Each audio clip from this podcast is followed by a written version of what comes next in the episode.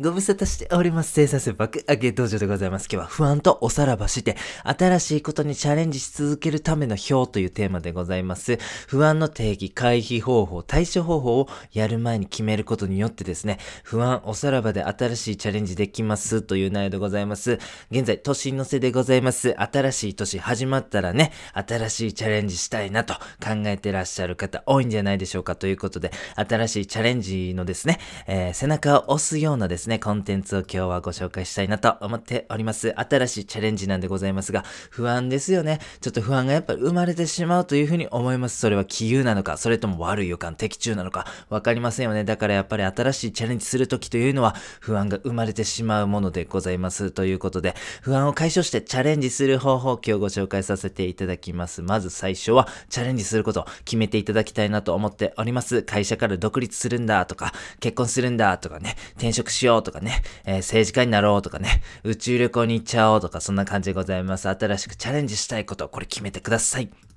次ですね、えー、紙用意してください。もう何でも大丈夫でございます。レシートでも大学ノートでも何でもいいです。まあ、大きい方がいいんでね、できれば大学ノートぐらいのね、ノートのサイズ、えー、ね、用意してください。そして次のステップ、最悪の事態、回避方法、対処方法っていう風に文字書いてくださいね。はい。そしたらですね、その書いた文字、それぞれの項目、えー、最悪の事態、回避方法、対処方法でございますね。あなたが新しいチャレンジをすることで、それぞれがどうなるか、これ事前にね、ちょっと考えてみましょうということでございます。今回は転職を例にね、えー、この紙埋めてみましょう。まず最悪の事態でございますね。はい、職場で馴染めなくてめっちゃ辛いとかね、えー、調べずに入ってしまったら、実はブラック企業やったとかね、えー、クビになってしまい、収入が途絶えて無一文、はい、こんな感じでございましてね、え転職することによってね、え生じるであろう最悪の事態、これね、ちょっと考えつく、え思いつくままにね、書いてください。え次ですね、えその最悪の事態を回避するために今何ができるかなこれをね、変えてくださいね。例えばなんですけども、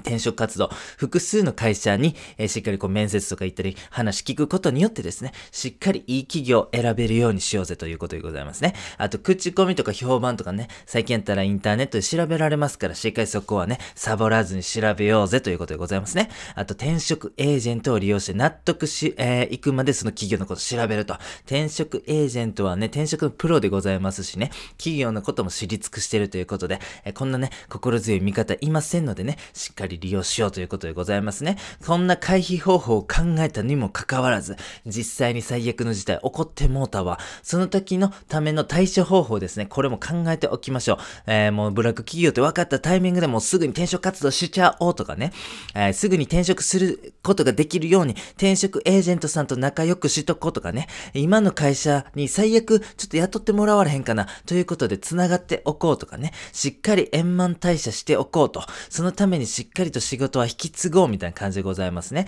はい。ということで、えー、それぞれの項目ですね。最悪の事態、回避方法、これ対処方法分かるとですね、結構ね、不安が解消されるんですね。あとはチャレンジあるのみということでございます。ぜひ皆様、新年の新しいチャレンジ、この3つの項目をしっかり埋める、これから始めてみてはいかがでしょうか最後にやってみようのコーナーでございます。不安とおさらばして新しいことにチャレンジし続けるための表というテーマでございました。不安の定義、回避方法、対処方法をやる前に決めるということでございます。これ不安ってね、やっぱね、何が辛いってね、こう未知のことを考え続けることだというふうに思うんですよね。未知のことだからですね、こう、ゴールがないんですね。えー、判断材料というか考えるね、素材がなさすぎてですね、いろんな、えー、未来が想定できてしまう。だからこそですね、堂々巡りしてね、不安が解消しない。これがですね、不安の、えー、大元、原因だというふうに思うんですね。で、今回の、そのね、えー、実践、この3つの項目を埋めるというのはですね、最悪の事態を想定した上で、しかも回避法と対処方法まで用意するということをやるんですよ。それによってですね、あれ？最悪の事態でも意外となんとかなるんじゃないのと思えるんですね。これは不思議でございます。この時点で、未知なことではないんです。新しい、あなたがチャレンジしたい新しいことは、もう未知なことではないんですね。なので、未知ではないので不安が減少するというメカニズムでございます。。